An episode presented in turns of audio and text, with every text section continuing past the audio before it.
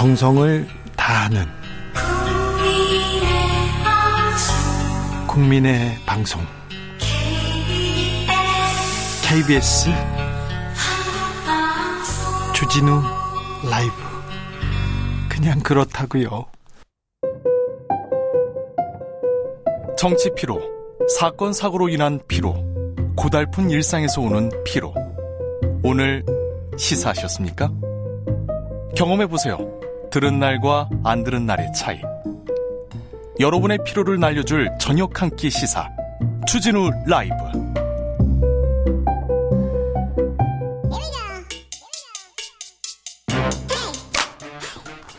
뉴스를 향한 진지한 고민 기자들의 수다 라이브 기자실을 찾았습니다. 오늘의 기자는 탐구하는 기자입니다. 미디어 오늘 정철운 기자 어서 오세요. 안녕하세요. 오늘은 어떤 이야기 준비하셨습니까? 예, 10월 2일 날 있었던 한 사건인데요. 네? 어, 더불어민주당 대선 후보 선출을 위한 합동연설회 자리였는데 네. 어, 여기서 이재명 후보가 네. 당시 지지자가 건넨 이 조선일보 아웃이라는 피켓을 들었습니다. 네. 들고 사진을 네. 예, 사진을 찍었는데 그때 당시에는 크게 이슈화되지는 않았는데 어, 지난 10일 이제 이재명 후보가 여당의 대선 후보로 최종 결정이 되면서 네. 어, 당시 들었던 이 피켓의 무게감이 지금 달라진 상황이죠. 예. 어, 이재명 후보가 최근에 이 열린민주당의 한 이 대담에 출연을 해서 어, 조선일보 아웃 피켓팅을 든 것과 관련해서 이제 이야기를 했는데요. 예. 어, 저들은 어떤 수단을 동원해서라도 서서히 오랫동안 때려서 나를 죽일 것이다. 결국 정면 승부다. 어, 어차피 저들은 총 공세인데 첫 깃발을 조선일보가 들고 있는 것이다 라면서 어, 피켓을 들었던 이유를 설명을 했습니다. 대장동 사건을 처음으로 어, 보도하고 주도하고 있고 어, 예. 계속 이재명 후보는 부패한 보수 언론의 왜곡과 가짜 뉴스를 얘기합니다. 그러면서 계속해서 정면 대결을 해왔습니다. 예, 그래서 지금 뭐 계속 각을 세우고 있는데 네. 어, 이재명 후보는 어, 나는 지금껏 언론으로부터 난도질 당하며 살아왔다. 어, 그, 그걸 다 견디면서 여기까지 왔다. 어, 여기서도 딛고 올라서지 못하면 그들이 살아있는 한 앞으로 못 나간다 이렇게 좀 강한 어조의 말을 하기도 했는데 지난번에도 그리고 기회가 있을 때마다 조선일보에 대해서는 이재명 후보가 경고장을 날립니다. 정면으로 날립니다. 예, 9월 14일 기자회견이었는데 이때 이 조선일보의 대장동 관련 보도를 반박하면서 예. 어, 조선일보는 민주당 경선과 대한민국 대통령 선거에서 손을 떼라 정치에 네. 개입하지 말라 이러면서 어, 조선일보 기자들을 향해 뭐 고등교육 받은 사람이 쓴 게 맞냐 이렇게 쏘아붙이기도 했습니다. 네. 그러면서 이제 나에 대한 후보자 비방죄에 해당할 수 있다 기사들이 허위 네. 기사들이 뭐 이런 네. 주장을 했었고요. 어, 이재명 후보가 만약에 대통령이 된다면 어, 일단 뭐 조선일보와의 관계뿐만 아니라 이 허위 보도에 따른 손해배상액을 높이는 이 법제도가 현실화될 가능성이 높아 보이는데요. 네. 어, 이 후보가 이 부분과 관련해서 이 징벌적 손해배상제 관련해서 발언을 한 게 있는데 네. 어, 허위 보도의 경우 다른 경우보다 엄중한 책임을 묻는 게 언론의 특 묻는 것이 언론의 특권에 상응하는 것이다. 그래서 어, 징벌배상은 다섯 배가 뭐냐 화끈하게 좀 해버리지 이런 생각을 많이 했다 이렇게 밝히기도 했습니다. 알겠습니다. 조선일보에게 처음으로 이렇게 뭐 비판하고 나선 이름을 걸고 비판하고 나선 정치인 중에 노무현 전 대통령이 있었는데 노무현 전 대통령이 조선일보를 바라보는 시각보다 훨씬 더 적극적이고 과격하기도 합니다. 네. 이 이재명 후보가 보는 언론 개혁 어떤 내용인지 참 궁금하기도 합니다. 예. 궁금해요, 저는. 네. 그 일단 간단하게 설명을 드리면 언론은 헌법에 의해 이 대의민주주의 체제를 떠받드는 장치다. 특별한 보호를 받는다. 그런데 이 국민이 맡긴 특권을 이용해서 언론이 대의민주주의 체제 자체를 공격한다면 이거는 굉장한 문제다. 네. 체제를 흔드는 것이다. 뭐 이런 입장을 갖고 있는 것으로 언론에 대해서는 가장 강력한 비판 의식을 갖고 있는 예, 그래서 그 어떻게 보면 되게 위험한 인식일 수도 있는데 또 언론이 만약에 부패한 상황이라고 한다면 네. 또 개혁의 움직임으로도 볼 수 있어서 좀 예, 호불호가 많이 갈릴 수 있는 예, 그래서 예, 일부 보수 언론에서는 이재명 후보를 굉장하게 네. 아, 실, 싫어합니다. 싫어함을 숨기지도 음. 않고요. 음. 의도를 가지고 공격하는 보도 네. 어, 계속 나오고 있습니다. 음. 자, 언론과 이재명의 싸움이 될 것이다. 이렇게 음. 생각하는 언론인들도 좀 있습니다. 음. 자, 다음 이야기는 어떤 이야기일까요? 네, 어제 법원이 이 검찰총장 이 윤석열 전 검찰총장의 이 채널 A 검언 유착국 사건과 관련해서 이 감찰과 수사를 방해한 거를 인정을 했죠. 네. 어, 이게 사실 지난 7월에 이 이동재 전 채널A 기자가 강요미 수죄에서 이제 무죄를 선고받았습니다. 예, 예. 그러니까 예. 채널A 쪽에서는 검언 유착은 애초에 없었다라고 했고 첫 보도를 했던 MBC 쪽에 있는 이 MBC 기자들이 모인 노조 쪽에서는 어, 이번 판결은 검언 유착에 대한 판단이 담겨 있지 않은 미완성 판결이다 이렇게 주장이 맞섰는데 자, 어, 이 법원의 이번 판결이 검언 유착 사건에도 영향을 미칠 것 같습니다. 예, 미칠 것 같습니다. 그러니까 검찰총장 차원의 검, 감찰과 수사 방해가 있었다는 사실을 이제 인정한 것이기 때문에 네. 새로운 국면으로 갈 수 있고요. 새로운 국면입니다. 예, 지금 일단은 이제 윤석열 전 총장이 정직 2개월 을 받지 않았습니까? 네, 정직 2개월 예, 했어요. 예, 받았는데 그 당시 징계 국면에서 등장했던 이 조선일보 일면 톱 기사 제목이 그날리 치고 쥐어짜낸 정직 2개월이었거든요. 기사 제목이. 네. 근데 이제 이런 식의 비판도 이제 사실상 힘을 잃게 된 겁니다. 사실 정직거리도 아니었다. 과정도 뭐 어, 과정도 문제가 있었고 정치거리도 아니었다고 이렇게 조선일보를 비롯한 일부 언론에서는 비판했죠. 그런데 징계 정직 2개월 적법했다 이렇게 그냥 결정했어요. 예, 적법했을 뿐만 아니라 어떻게 보면 좀 징계 수위가 너무 낮았다라는 네. 게 이번 법원 판결이기 때문에 네. 이런 주장은 이제 힘을 잃게 됐고요. 법무부 검사징계위원회에서 내놨던 어떤 그 판결 내용들을 보면 한동훈에 대한 감찰 및 수사를 방해할 목적으로 정당한 이유 없이 감찰을 중단하게 하고 네. 뭐 수사 권한이 전혀 없는 이 대검 인권부에서 조사를 담당하도록 해서 이제 권한을 남용했다 이런 대목이 있고요. 어, 이런 대목으로 이제 이 법원이 이제 손을 들어줬기 때문에 앞으로 이 채널 A 검언 유착 의혹 사건에 대해서도 무리한 수사였다라는 프레임이 아니라 부실 수사였다라는 프레임이 좀 힘을 얻을 수 있지 않을까라고 전망해 볼 수 있을 것 같습니다. 네.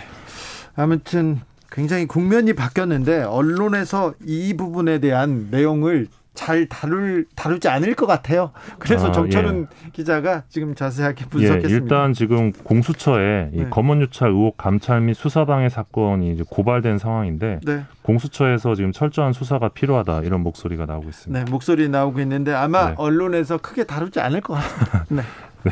네. 그래서 저희가 다루고 있습니다. 네. 자, 다음 아이템으로 넘어가 볼까요? 네, 그 이것도 거의 언론이 안 다루고 언론이 있는데, 안 다루요. 예. 어, 작년 2월이었죠. 뉴스타파가 이 이재용 삼성전자 부회장이 프로포폴 주사를 상습적으로 맞았다. 이런 공익 신고가 접수돼서 검찰이 수사에 나섰다고 단독 보도를 했습니다. 예. 공익 신고자 단독 인터뷰를 했었는데 간호사가 그 주사를 놔, 놔주던 간호사가 자기가 있었던 일을 이렇게 양심 선언했어요.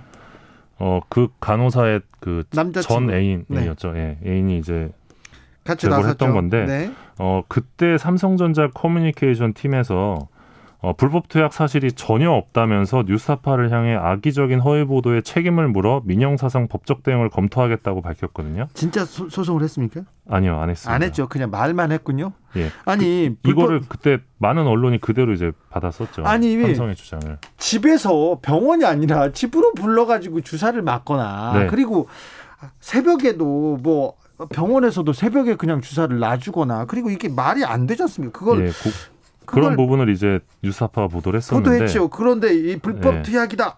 투약이 아니다. 이렇게 얘기했을 때 불법 투약이 아니다는 얘기만 보도를 많이 했습니다. 네. 또는 이제 5대 5 정도로 보도를 하거나 그랬었는데 1년 8개월이 지난 어 12일이었죠. 네. 이번 주에 이제 서울중앙지법 심리로 진행된 어, 이재용 부회장 마약 마약류 관리법 위반 1심 재판에서 검찰이 벌금 7천만 원 및 추징금 1,702만 원 구형을 했고요.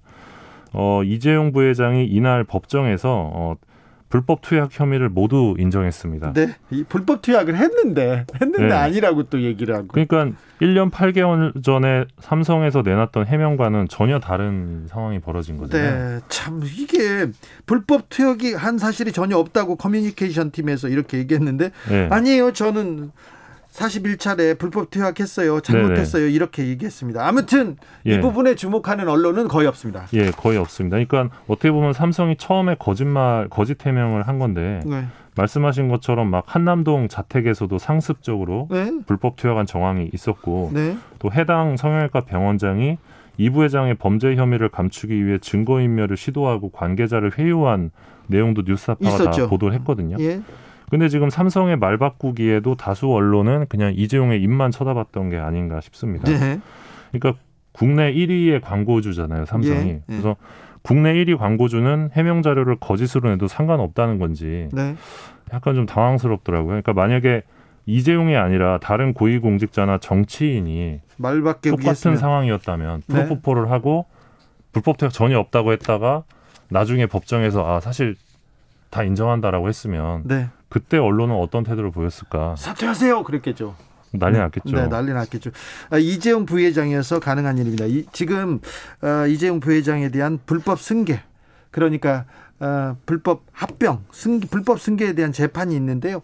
굉장히 음, 이재용 부회장이 굉장히 불리한 내용들이 많이 있는데 하나도 보도가 안 되고 있습니다. 음. 그 부분도 우리가 조금 더 취재해서 보도하자고요. 예, 사실 자, 그 하나만 더 하면 사실 이 건이 검찰이 구형하는 것도 쉽지 않았다고 하더라고요. 아유, 그, 그러니까 그, 네, 그러니까 그렇죠. 검찰 수사심의위원회에서 이제 이 검찰에게 이재용 프로포폴 불법 투약 사건 수사 중단하라고 권고한 적도 있거든요. 네. 참 이게 법이 정말 이 유전 무죄인 건가 정말. 네. 삼성한테만 가면 그렇습니다. 예. 흥분해서 죄송합니다. 아닙니다. 1156님께서 다루긴 다뤘는데 프로포폴 끊을 수 있다 이렇게 다뤘어요. 그랬습니다. 법정에서 자 판사가 자, 오랫동안 프로포폴 투약했는데 출소 이후에 별다른 문제 없이 지내고 있습니까? 끊을 수 있습니까? 물어봤습니다. 네, 자신 있습니다. 이렇게 얘기했다는 네, 맞습니다. 네, 그 얘기만 나왔습니다. 네. 기자들의 수다 지금까지 미디어 오늘 정철훈 기자 함께 했습니다. 감사합니다. 맞습니다.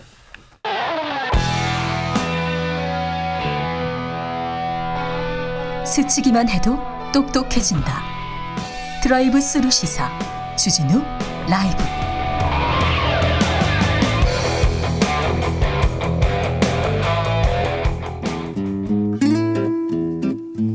현실의 불이 꺼지고 영화의 막이 오릅니다. 영화보다 더 영화 같은 현실 시작합니다. 라이너의 시사회.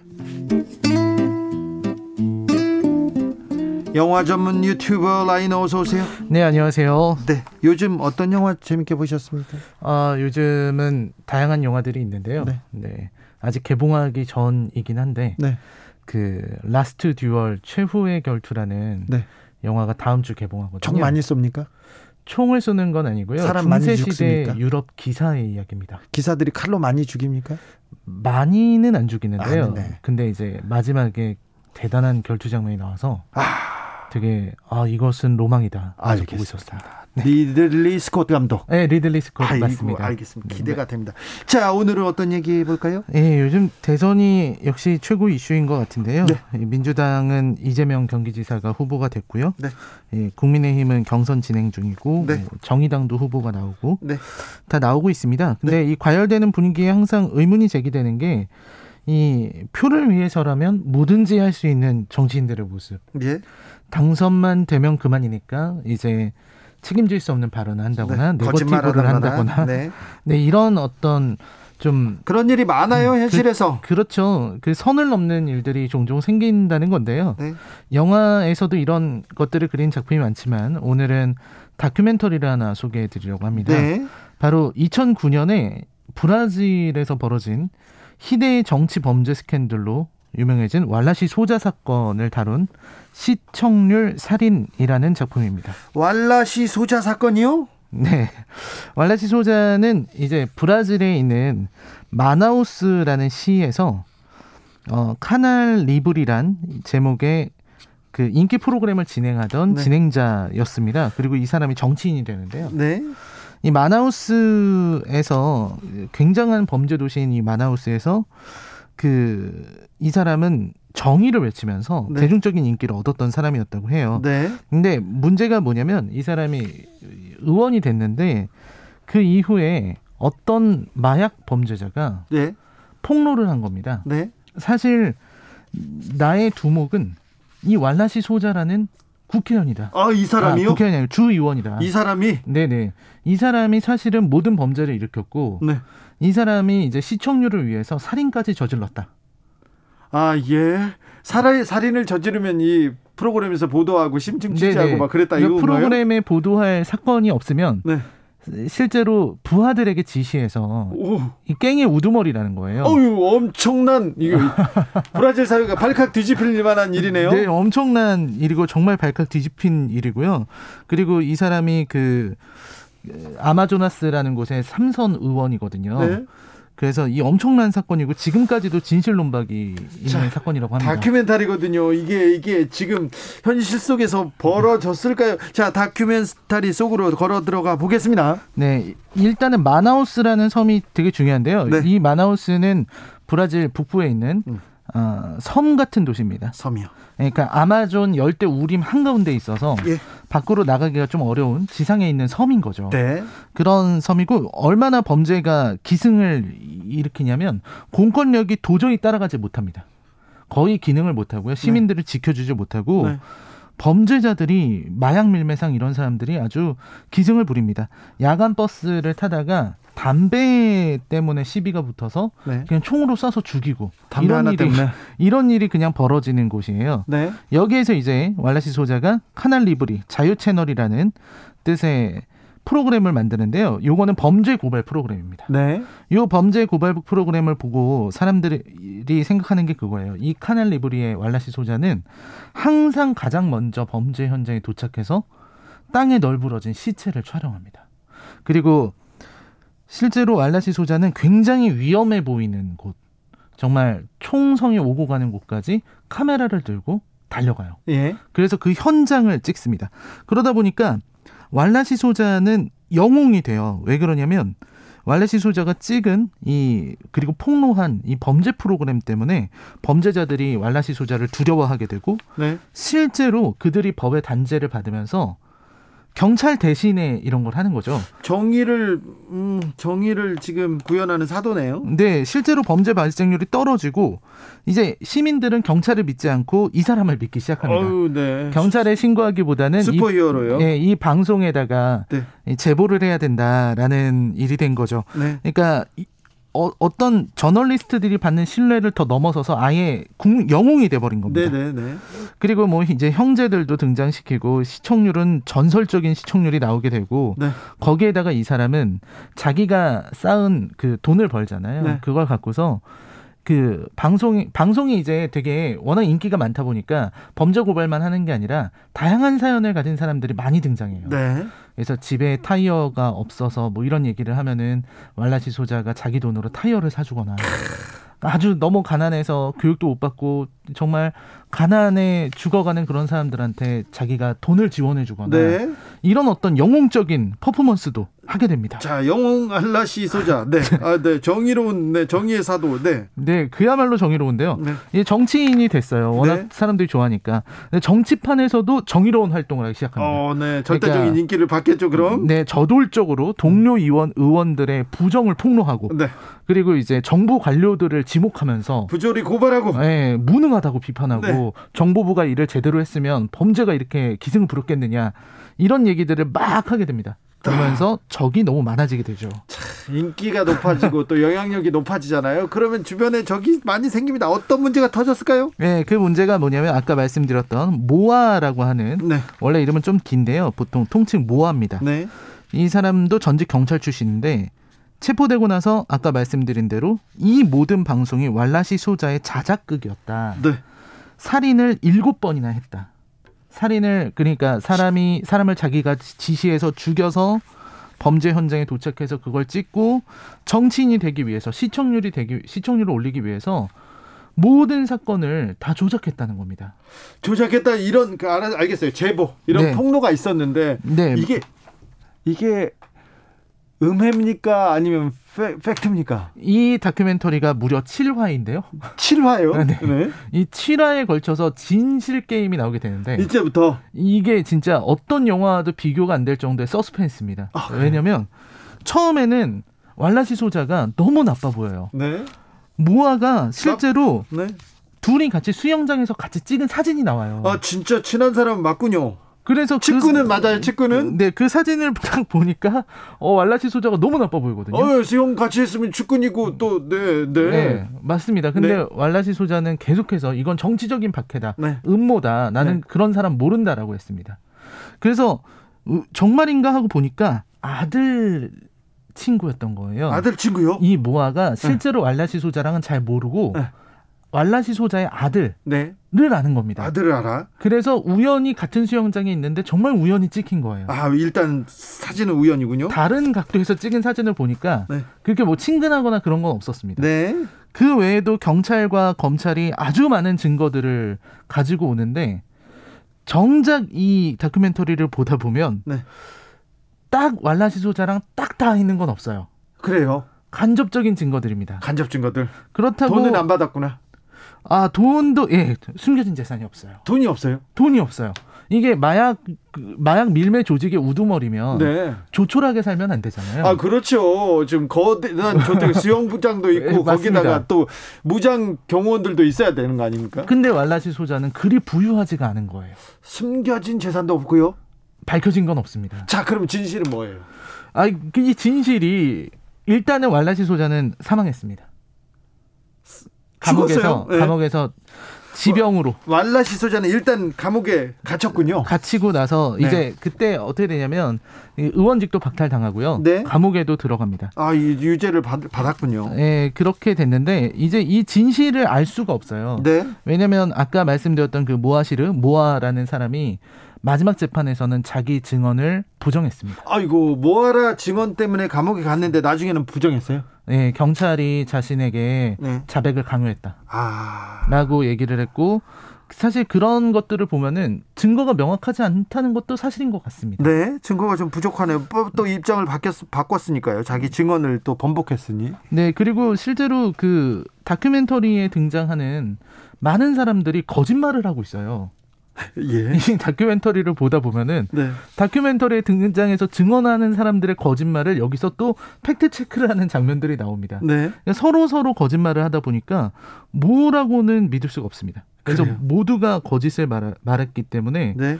이 사람이 정치적으로 희생된 영웅인지 아니면 스스로 범죄를 일으킨 무서운 사람인지는 알 수가 없어요.